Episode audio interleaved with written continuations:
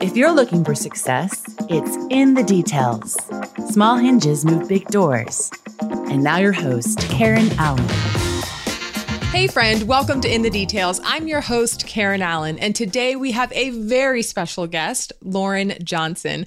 I'm very much looking forward to this conversation because she and I both live in the space of mindset and brain health, and more specifically, mental performance, because Lauren is a mental performance consultant and executive coach. So, with more than a decade of experience working with professional athletes, including the New York Yankees, high performing individuals, and powerhouse organizations, Lauren has this deep understanding of the mindset and specific strategies that we all really need to harness and understand so that we can achieve our peak performance. So, again, I'm really looking forward to this conversation. I'm just telling you right now, like, go get your notepad, get your pen, or open up a doc, however you like to take notes. This is the space where you are going to want to do that. We're going to talk about Lauren's background, what led her to this field, maybe even a little bit about the future of mental performance in the workplace. What does that look like? Regardless, get ready to take those notes. So, without further ado, welcome, Lauren. Thank you so, so much for having me. I am, I can't even tell you how excited I am to be here. Yes. And we had a chance to get to know each other uh, before recording this. And in that conversation, I was like, hello, friend, who I'm just meeting, but I feel like I've known forever. it's very. Yeah, yes, exactly. Felt the same exact way. Yes. So I feel like mental performance is something that very much lives in the space of elite athletics, mm-hmm. but it's now being talked about more in corporate America, certainly in the in the personal growth space. So how did you get interested in this area? Like what made you decide to pursue this particularly as a career? It's funny, I, I never thought I would right. asked me, you know, way early on, I actually thought I was going to be a physical therapist. Mm. So I got my undergrad in kinesiology and I minored in psychology. And it was actually my third game into my senior year of college. I played soccer and I received my fifth concussion and was mm. told it was no longer safe for me to play.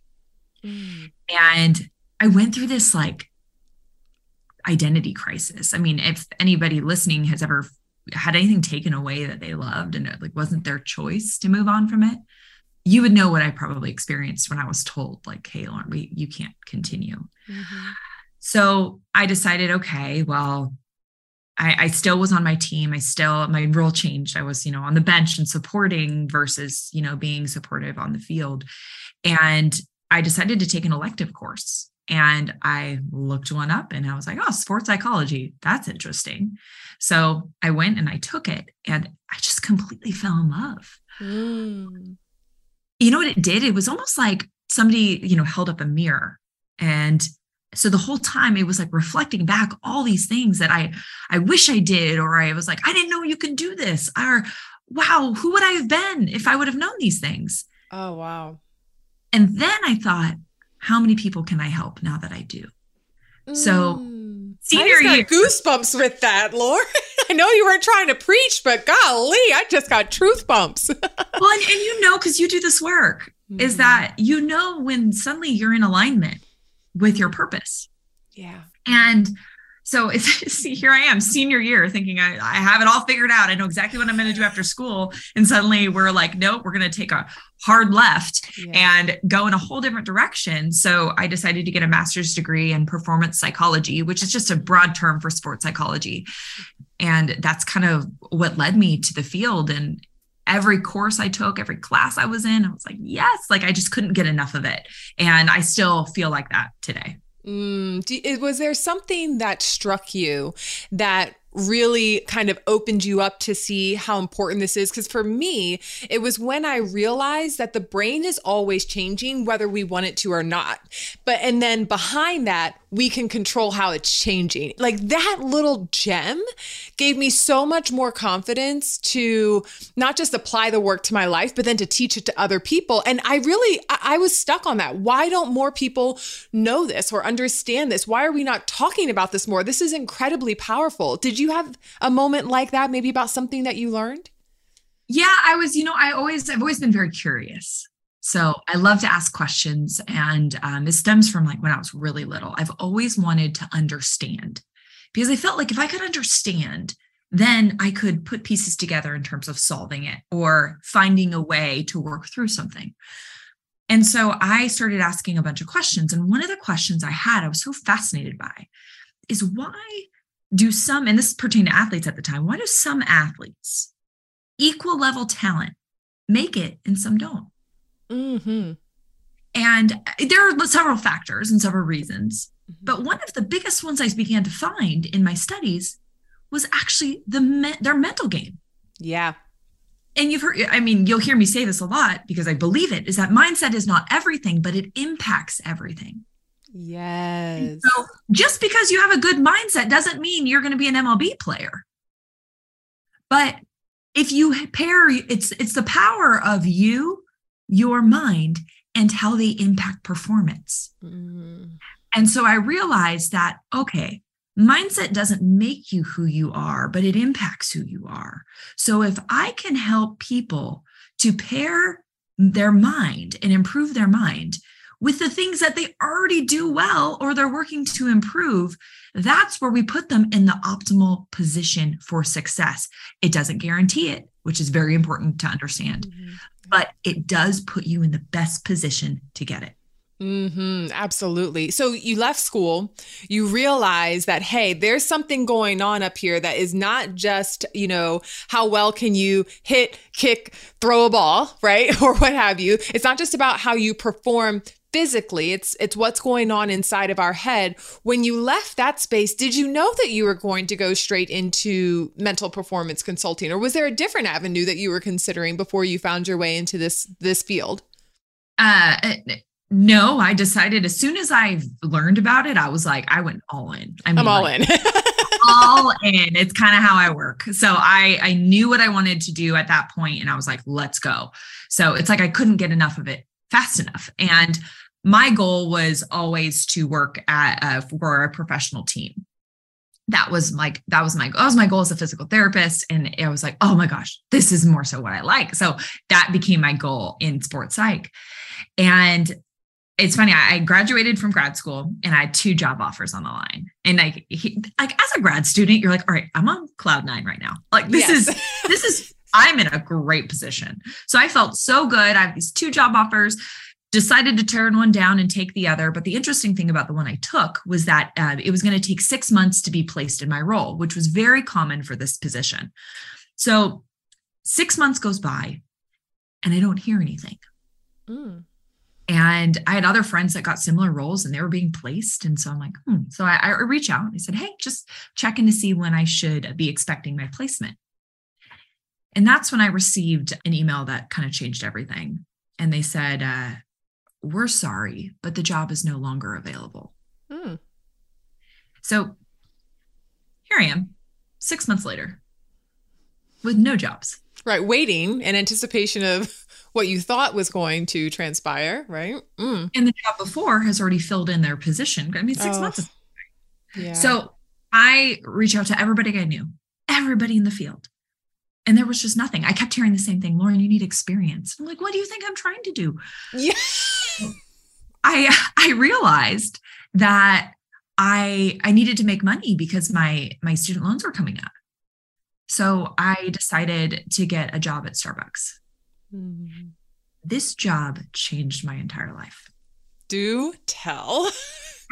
I, I'm working at Starbucks, and this one day, I am in the drive-through Okay. And when you're working the drive through, you are not making drinks. You are taking, you know, you're doing the transactions and you're also uh, entertaining the customer while their food or drinks are being prepared. Mm-hmm. So I'm sitting there, I'm talking to this guy, and he said, So, uh, are you in school? Which was a fair question. Most people were. And I said, No, actually, I, I just graduated. And he's like, Great. What did you get your degree in? And I proudly told him performance psychology. And he looks me directly in the face and just starts laughing. And, you know, I have no problem with uncomfortable situations. So I'm sitting there and I just decide to ask him. I said, Oh, what's so funny? And he said, Oh, you got one of those degrees you'll never use. Oh, how often do people place that with psychology? And I'm sure at that time it was even more so. Oh my gosh. Did you fly through that window? Did he get his drink poured on him? No, I'm just kidding. all the trust me if you don't think all those things didn't go through your, my head you are wrong. Um, i instead although i wanted to do all of those things i i couldn't hand him his drink. I was so upset. So i walked away. One of my coworkers handed him his drink. And you know when somebody says something to you and it hits a nerve mm-hmm. and it plays like a broken record mm-hmm. in your mind all day yeah. Well, every time I reheard it, you know, or I heard it, you know, pop up and ruminate in my mind, I I experienced all the frustration all over again. And until one point, I stopped and I said, Lauren, why does this upset you? Mm. You don't know this guy. I mean, his opinion really carries no weight in your life. So why are you giving him so much power? Mm-hmm. And that's when I realized he was rude. I, I get it, but that's not why I was upset. I was upset because he was right. Mm, he struck a chord in something that felt like maybe a thought you had already let linger in the back of your mind, even if you weren't giving it active energy, it was there. And somehow what he said awakened that in you. Yeah. Oh, and I oh, don't God. know if I would have received it the same from anyone else except a stranger.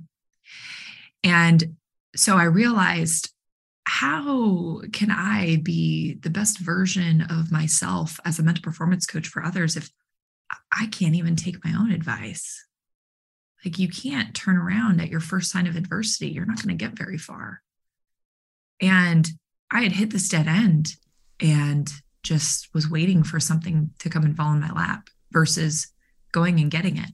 Mm-hmm. And so that was the day that I Googled how to start your own company I started my own consulting company with the sole purpose of getting experience mm. and building a resume that's ready for a pro team. After a year's time, I got the chance to interview with the Yankees and I got the job. Wow. How did you get the clients when you started your business to get the experience? Because you know, a lot of people, when they want to, as a matter of fact, this was myself, I would put myself out there still with that thought, though, in the back of my head that either nobody's going to take me seriously or I'm not going to have enough experience to show. However, like it still came and a lot of mm-hmm. times it was completely outside of you know my effort. It was alignment it was divine timing it was the creator of the universe blessing me with an opportunity. All, but how did you start to gain that experience? What was your journey like before uh, you got that opportunity with the yankees? A lot of cold calling. Yeah. A lot of no's a lot of no responses and every once in a while i'd get a yes. And my goal was to do really good work because I knew if I did good work, people want to work with you. Yep. And so I would reach out to uh, LinkedIn was like my best friend. And I would reach out to people that are head coaches, that are directors of clubs, that are, I would even reach out to local clubs. And I knew I wanted to work in baseball. So I would target baseball.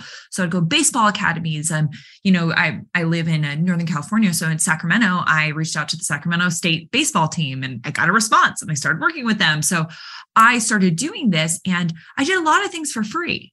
And yes. the goal was, and the goal was too, I had the confidence in my ability that if I could just get in front of them, yeah. even if it was for free, I know they're going to want to continue working with me. So I would always say, look, I'll come and work with your team for free. And hey, if you decide, hey, we're interested in this, then we can talk about what that would look like continuing.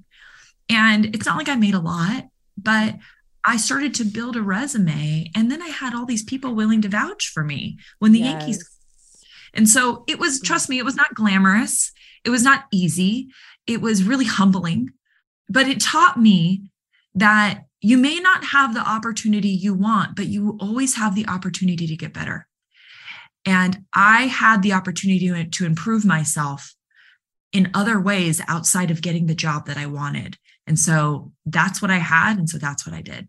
Oh my gosh. I, woof, dropping gems. Again, I better be taking notes, dear listener, because we're moving fast through this. Well, so Two things that popped up for me though is one, very similar in a complete on a completely different path when I started speaking, it was like, I'm just going to try and talk to anyone.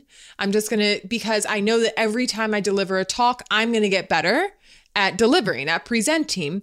But a lot of it was for free. It was, I would set these goals, but it wasn't about the money I was getting. And as a single mom, I needed money. So I was willing to do odd end jobs on the side while I was pursuing that thing, the the the dream.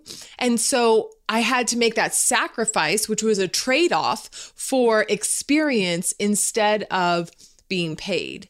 And it did pay off. And so, for anybody who's listening to this and you're at the beginning of your dream building journey, just know I mean, Lauren, that's such a great example of how the experience you acquire early on will absolutely one help you to become better, to refine your skills as a professional, but two, build that credibility because now you have people vouching on your behalf. I love that.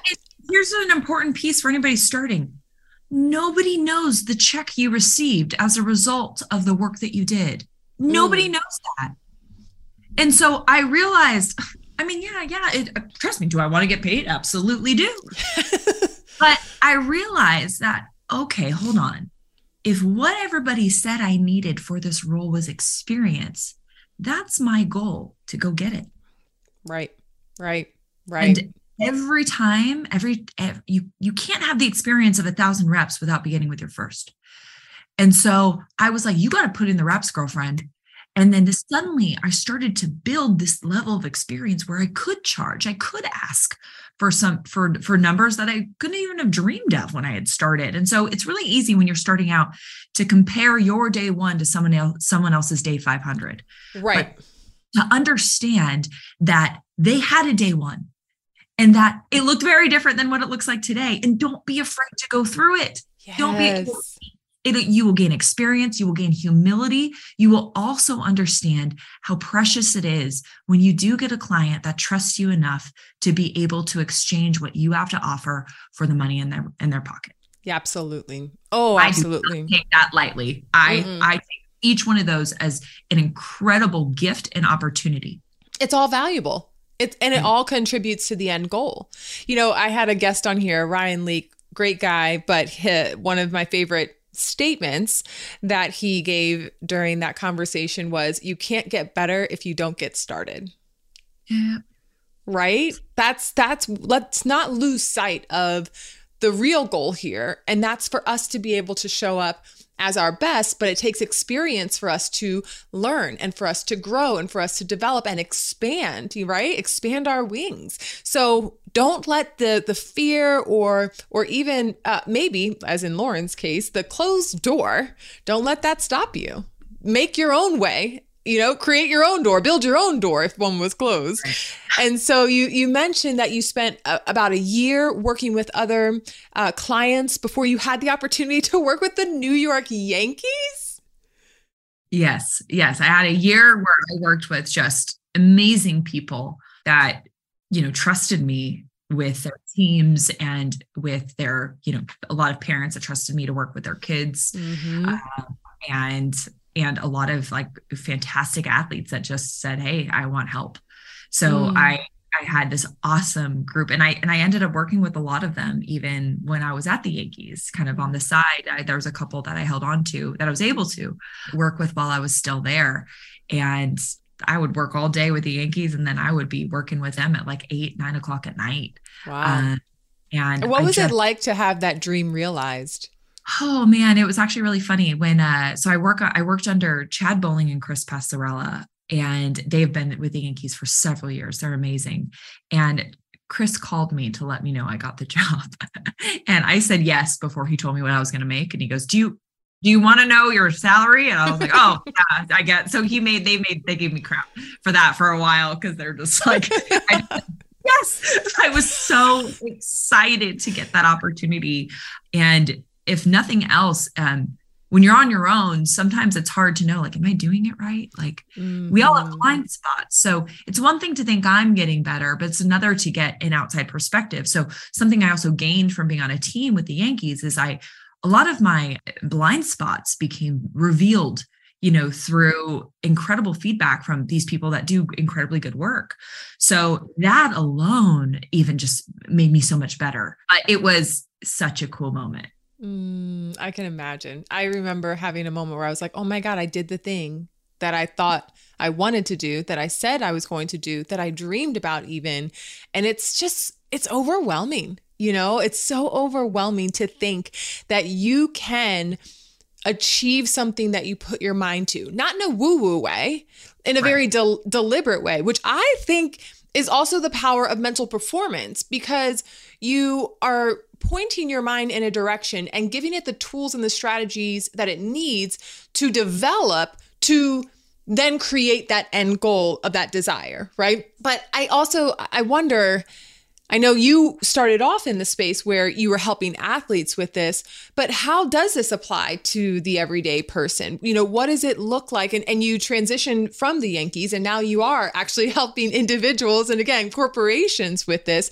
So, what does it look like to train as an athlete? Like what are some of those foundational principles that you would say?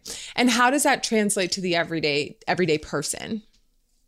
Well, it's it's why I like to use the term mental performance instead of sports psychology because mental performance is applies to everyone. It's about how we perf- how our mind actually contributes to how we perform whether you're performing as an athlete, a CEO, a pilot, a surgeon, a ballerina, an artist, a mom, a dad. It applies to all of it. And so, what it really is, it's the software in which we interpret our thoughts, our feelings, and our beliefs and our world around us. And so, if we have a software that's operating at a high level that puts you in a position that is productive, that helps you move forward, that helps you to deal with and cope with difficult things that life is inevitably going to throw at you, then that's not just reserved for athletes. Sure, it's easy to apply it, but it applies to everyone. It applies to every single person. So it was interesting when I was working for the Yankees, I started getting reached out to by some businesses. They're like, hey, like we, you know, will you come talk for our team and all of that? And I'll be honest, I was fearful that it wouldn't translate. I was like, hmm. hmm. Mm-hmm, mm-hmm. And then I get there and I start to do some of the work. And I just realized, Lauren, these are just corporate athletes. Yes. the same thing. It's the same stuff. Of course, the language changes. So instead of talking, you know, uh, being on the mound and, you know, the bottom of the ninth, you know, with a pitcher, I am talking to a CEO about to walk in and give a talk to his team hmm. about the biggest changes or an org uh, an org change that's about to occur and how he's going to lead team through that. So just the language changes, but oftentimes the principles of mental performance they how they get applied might be different, but those really stay the same. Mm. And so, what do you think are some of the m- most common mental performance issues that you have helped clients face? I mean, you talk about, you know, being at the bottom of the ninth or getting in front of, uh, uh, you know, it could be a board or it could be a team meeting. But when we talk about very specifically what those barriers are, what do you think are some of these these common issues? One of the things I really like to work with on people is help them to reveal their relationships. And I like to explain it like this. I like to use the grocery store example. It's kind of like if you've ever been into a grocery store and you see somebody that like you haven't seen in years and you're so excited to see them, like likely you're gonna make a point to go run into them and be like, "Hi, oh God, it's so good to see you," and like strike up a conversation. But on the opposite end, have you ever seen somebody like from high school that you like never want to see again? And you're like, oh, now I need kale. I don't even need kale, but I am going to go find that kale and dry and avoid it as much as possible. That is a good description of our relationships with things like fear, your relationships with things like pressure, your relationships with things like conflict, with distractions, with self doubt, with self talk. And so I like to first understand okay, what is your relationship with fear? Because people say, oh, these are all problems. And oftentimes the problem is not the problem, it is your relationship with the problem. Mm-hmm, mm-hmm. And so a lot of times, if you have a bad or a negative relationship with fear, the question becomes, how do we improve it? Fear is not going to, we're not going to magically eliminate fear. We're not going to magically eliminate pressure we're not going to take away these things that again that comes with life and doing anything anything worth doing is going to yes. have some salt attached to it. So instead of trying to eliminate that how do we develop a relationship with it? And so that's one of my favorite things to work on with clients because it's often a subtle shift in the way that we think about it. Because some so many times we try to avoid it we try to eliminate it we try to rid ourselves of it.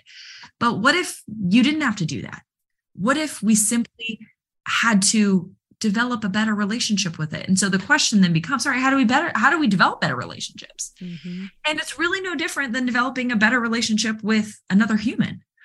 It's you got to spend time with it. You got to sit in some difficult conversations with it. You can't avoid it you know when it presents itself. And so once we start to develop some some uh, strategies to be able to improve our relationships with it that's when that's like the fun most fun thing for me to see mm-hmm. is to be able to start to watch how our actions shift as a result of our relationship shifting can you explain a strategy that you know helps either in this or just like overall helps to improve mental performance but like what is like how would you walk somebody through we'll say a particular exercise that you you know can help them change their relationship or at least start to be curious about changing the relationship right? We you and i know that it starts with just being open. It, it may not dive right into the action but anyway can you give us a strategy on how we can start to improve our mental performance? Yeah so it, when it comes to relationships the first thing to know is to be to take an audit of them like let's first let's first and let's start with just some basic ones. Let's start with fear. Let's start with pressure. And we'll just start with those two. Okay those are very simple ones that i think we can all all, all relate to. So when you are in a position where you're feeling fearful and all of us i'm sure can go back to a time where we felt fearful is okay what is your current relationship? And i want you to think about three there's three different ways. And i want you to think of it kind of like a graph. A positive meaning like the line is going up you know the more fear you experience you know the more uh you know the more positive the relationship is negative right? So it's like a negative graph you see a line going down where like oh man things fall apart. Uh they it's not good. Or it's curvilinear where okay sometimes it's good. It's good in these areas of my life. I'm really good at addressing fear in my sport but i'm really bad at addressing fear in my relationships with you know you know authority or whatever it is and so it, sometimes it's good and sometimes it's maybe not so good. So first we want to establish like what are your current relationships? Then we want to understand why. Why do we struggle in this like why is this a negative relationship? Why is this a positive one? So we want to find the root of it. And then we want to understand okay, if this is the current root and this is the current pattern, what can we do to change that? So, a really good example of this. So, first start by taking an audit then understand why. And then the next step is developing habits that actually uh, combat this, this battle that we're facing. So there are four steps to every habit. And the first one is a trigger. So it's something that triggers the fear. Mm-hmm. Then there's a craving. You might feel like, you know what? I, okay, I fear public speaking. And when I am asked to public speak, the craving is like, I, I'm sick that day. I want to avoid it entirely. You know, I just want to get out of it. And then there's a response. So, what you actually end up doing outside of the craving. And then there's a reward. So, if your response is to avoid that thing that you fear, the reward is that you don't have to deal with it. It's a temporary mm-hmm it's a temporary relief from stress. There is a reward there. The important thing to know is when people go, Well, why am I so stuck here? Well, what gets rewarded gets repeated. Yeah. So so if we understand that basic principle, we can also use that to shift it. So if this is the trigger, if this is the craving, if and we the two things that we can change is the response and the reward. So mm-hmm. if your response is going to be, all right, I'm going to lean into it and i'm gonna i'm gonna lean into that fear that i'm experiencing then this then we have to discuss dis, discuss what the reward's going to be. It could be something that's inherent as like i'm really proud of myself as a result or it could be something where okay now i'm going to allow myself to go do something i really enjoy. Mm-hmm. so there's different ways that we can do that but if we structure those habits in that way we can begin to put ourselves in a position to improve our relationship instead of choosing to run from it Mm, I love that so much. So you start by just acknowledging, getting familiar with it. Then you figure out, okay, but why? Why is this, you know, happening?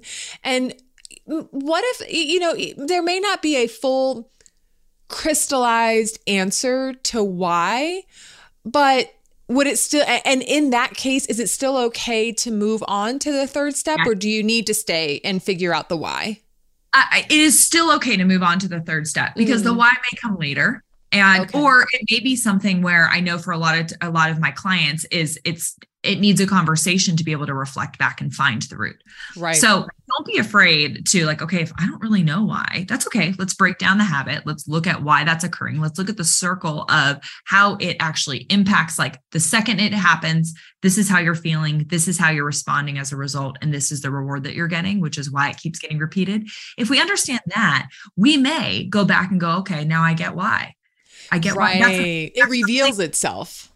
That's something I help a lot of my clients with. So it's not always an easy thing. So yeah, I think that's a great point. Don't feel like that has to happen before you move on to that third piece. It's it's a great thing that you can always come back to because a lot of times it is there is something that may occurred in your past that mm-hmm. made you fearful of it. Maybe you were doing you were asked to public speak and you completely embarrassed yourself or you had a poor outcome or you had really negative feedback that you know you can't get out of your head. And suddenly that's why or you're fearful of being found out you know it's that imposter syndrome feeling. So there could be a lot of reasons why but you're right don't let that stop you from drawing out how this actually is occurring and then what you're going to do as a result Mm, and our patterns, I mean, gosh, they are so they're so predictable that sometimes we don't even notice them. One yeah. of the ways that I was able to better understand, I'll say, my patterns, and especially the ones I was trying to be like, oh, it's not no, I could that's nothing.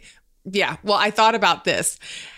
I'm the type of person where after dinner, every day, after dinner, oh, at some point I'm having dessert before I go to bed because that's my pattern. There's some sort of dessert have because my brain has created the pattern. There's dinner and then there's dessert. That's just I mean, this is, I'm not advocating for smoking, but like smokers, if you're smoking yep. a cigarette, you know, like, oh, I get in the car or I take a break at work or I'm stressed and I go for this thing. Okay, it's not just smoking, right? It can be anything, right? I feel stressed and I go watch TV or so I'm saying this to say for anyone who may be like, well, I don't know if I have any patterns. You do. You do. You you have them in the way that you, I don't know, even wash your body in the shower. We have patterns in that way. we do things particular ways because over time we have created that repetition. And so yeah. it does happen in our our behavior and in our mind. It's just sometimes it may be so buried in the subconscious. It's such an autopilot response that we don't see that as a pattern. So I just encourage you all, you know, stay in this space. If you are looking to maybe identify some of these so that you can make changes, stay in it for a little bit, go a little bit deeper. And as Lauren said, you know, reach out if you need help and you need to bounce this off with someone. Yeah. Well, and like you, what you said, like that's, it's a part of our normal human psychology. It's patterns are are an important piece because if you think about we have there's so much information around us and we can only take in a certain amount at any given time.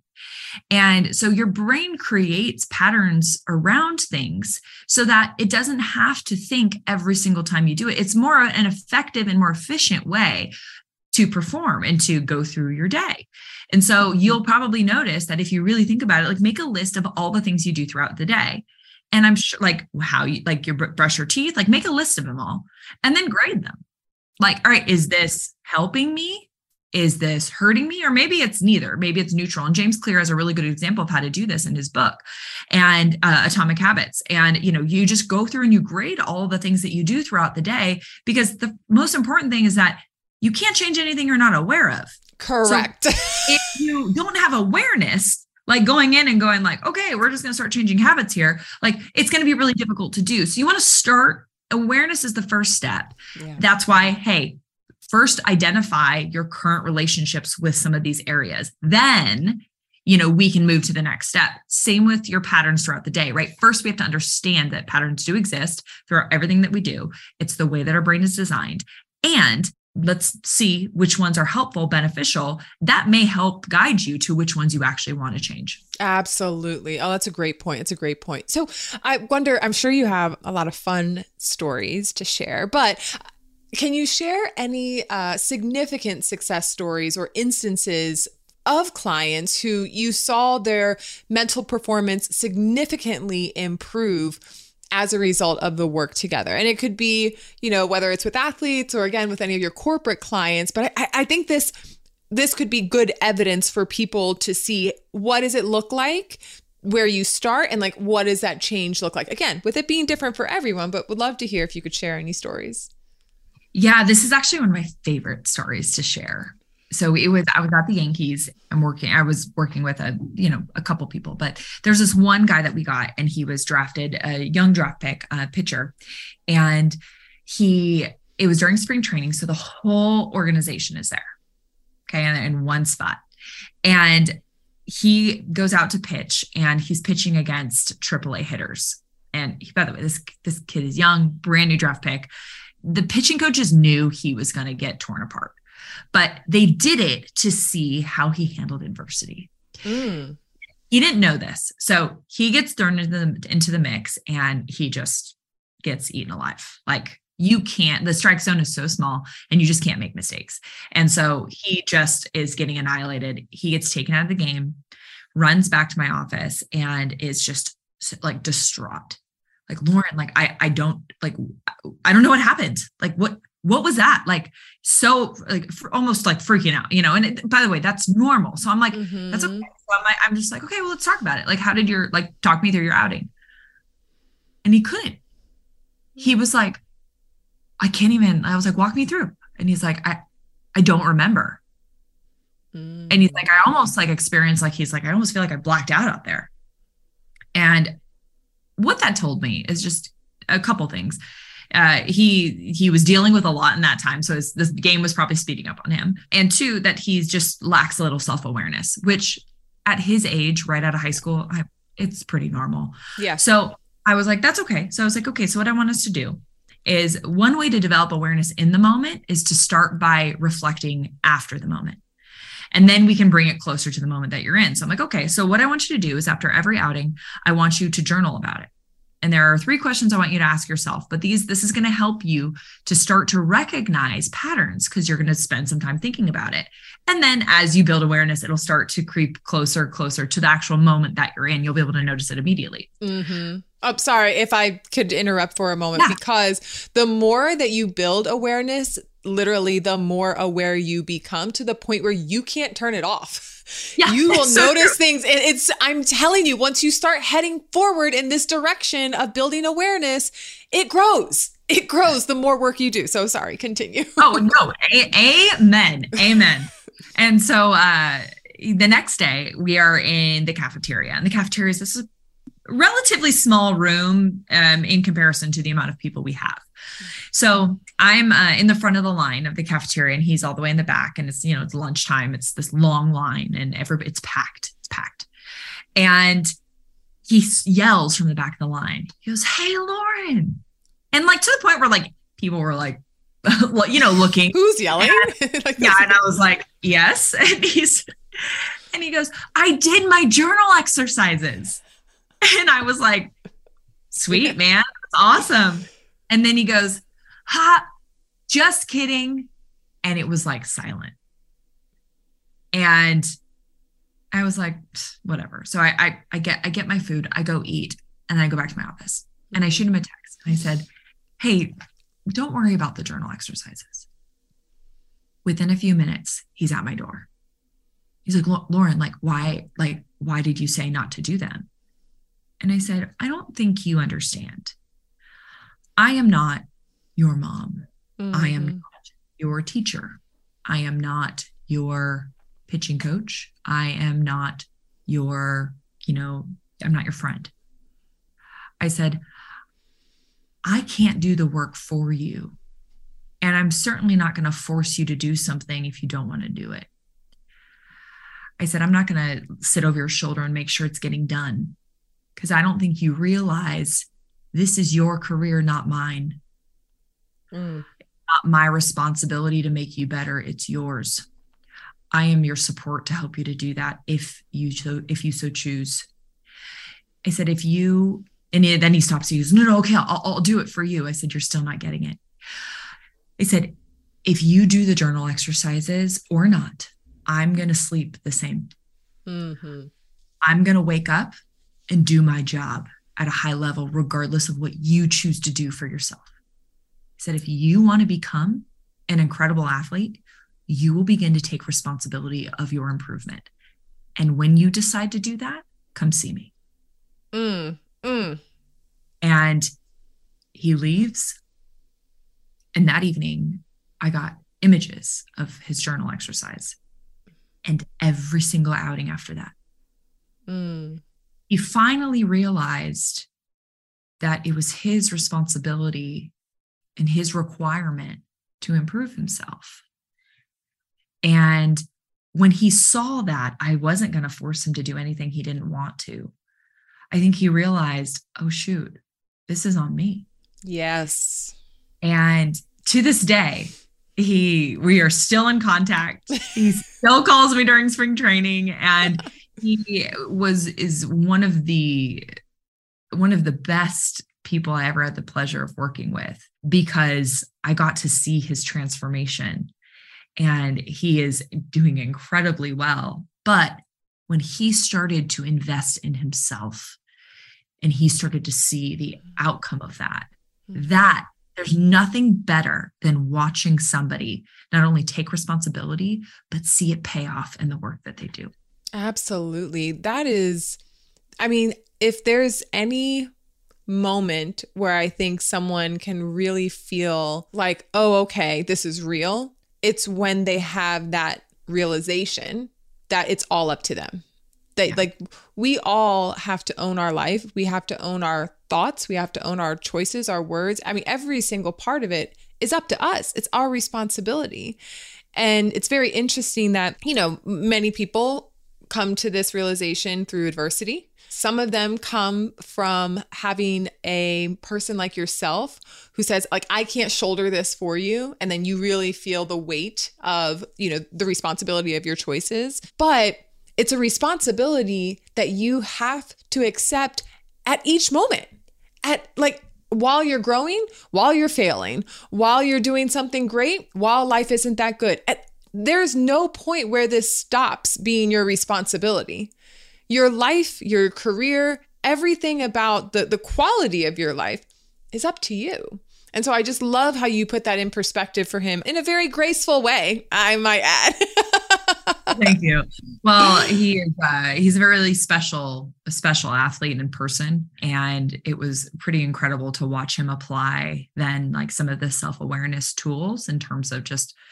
It just started with journaling, and then I was able to come after, up to him right after an outing, and he goes, "This, this, and this happened," mm. and we were like, "All right, so now we got it right after the outing," and then in like in between innings he would come out and be like all right i'm noticing this this and suddenly the awareness it went from maybe you know after the game to in between or to uh, after the game several hours after right after the game to in between innings to in between pitches yeah. that he was able to have this self-awareness so it was just a, so phenomenal to watch but also just to watch him become such an, an elite version of who he already was Yes, yes. You're speaking to something that I think is important for us to note. When we think about building our physical strength, we can see those results. You know, we can see our muscles getting bigger, we can see our body leaning out, and it's very hard to measure internal growth, but the way that you just mentioned it is a great way to to look at that. And it's kind of taking into consideration timing of your response or timing of your awareness or timing of the healthy habit.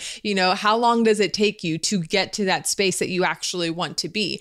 But the more that you, and we're not saying to rush it, but the more right. that you practice these healthy patterns and habits, it decreases the time for you to find your way to, you know, whatever that appropriate response would be. And so I, I appreciate you mentioning that part of the story because it is very important as we grow as individuals to be able to also take note of our growth so because what that does is it essentially builds our confidence that it's working and we just become aware of the the traction that we're making and the momentum that we're gaining well, and, and sometimes it, it doesn't have to be, you don't have to do something new. It's just doing what you're already doing, but doing it better.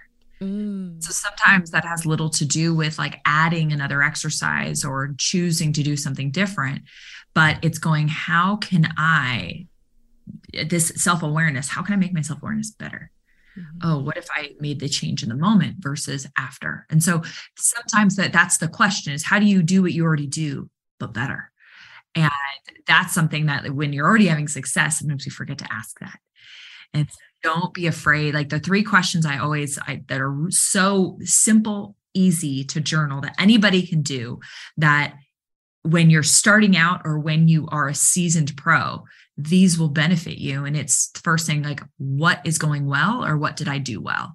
I like to ask that question first and journal that question first because we have such a we have a negativity bias that yeah. immediately goes to like okay how do i got to improve? First i want you to exercise your optimistic muscle by choosing to find like let's hunt the good stuff here. And let's see if we can find something good whether it's something we did or something that went well. Then what can i do better? Because you're never too good to keep keep improving. Mm-hmm. so um, what can i do better? Challenge yourself even when you had a really good outing even when you had an incredible result like think about it. Like is there something that you might have been able to to do better even if it's a really small thing? And then what did i learn as a result. Those are three super simple, super easy questions that I even ask myself on a day to day basis that anybody can do that is going to provide you value in terms of noticing patterns, both good and bad patterns, and being able to know that you're holding yourself accountable to improving because success can blind us from improvement and failure can blind us from what we've already been doing well. Mm, so true. Uh, just so you know, I had the opportunity to share a virtual stage with a gentleman, and he was in the British Special Forces. And he said that those are three questions that they also, what went well? I mean, like, I'm just saying awesome. there is so much value in that and it's coming from different experts. So, dear listener, do not lose sight of that. And actually that leads me into my last question for you because I know that people are going to hear this, they're going to want to know, okay, well how can I go deeper? Great starting points here, lots of starting points here. But what kind of resources would you recommend for any listeners who are interested in not only learning more, but really diving into improving their own mental performance? Well, like uh, you and I have already talked about many times on this, is building awareness. And there's a there's a phrase that if you want better answers, ask better questions. And I've actually come up with a free resource, and it's 57 powerful coaching questions that I work use in my own clients. And so, whether you are somebody that wants to improve your own self awareness, or you're working with people and you want more questions to be able to ask and help them improve theirs, you this is a really really great resource that um, that and i'll give you the link to that so uh, anybody can go and, and download it but essentially it's just 57 really powerful questions and they're broken down into categories so that it really helps to reveal blind spots your own personal bias and also reveal those areas that you do want to maybe change improve or um, or alter in some way Oh, I love that. Well, thank you for mentioning that. I didn't even know that you had that available. Look at you, just ready to give. we'll make oh sure oh we put we'll make sure we put that link in the show notes. Lauren, thank you so much for being here. I feel like we just kind of talked about the tip of the iceberg. There's so much more we can go into, which we should in another episode. But for now, thank you so much for being here, for bringing these different insights and sharing your experience and expertise with our, our community. Thank you. Oh, and thank you so much for having me. You are really good at what you do. So I just want to make a note of that because uh, you're an incredible interviewer. So I am, I feel very honored to be here with you. Oh, well, thank you, friend. Listen, if you want to learn more about Lauren, we'll make sure that her uh, social, that her website, and definitely that free download is included in the show notes. Uh, and if you want to make sure that you're improving your mental performance, this is the one piece I hope you take away from this is it starts with you. It starts with you owning your response to life and how you want to, what direction you want to take your life. So again, you heard it here from Lauren. Thank you for joining us, and we will see you in the next episode. This has been In the Details. If you like the show, tell a friend. For more shows like this, go to success.com slash podcast